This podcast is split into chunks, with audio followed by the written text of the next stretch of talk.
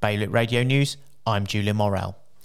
Jersey has started creating its first cabinet office, which will bring together the office of the Chief Executive, Chief Operating Office and Strategic Policy, Planning and Performance into a combined department under the leadership of Chief Executive Susan Wiley.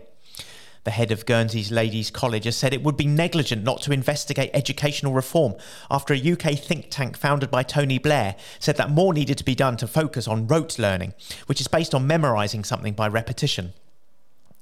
New figures have shed light on the reasons why more than four thousand properties have no one living in them in Jersey.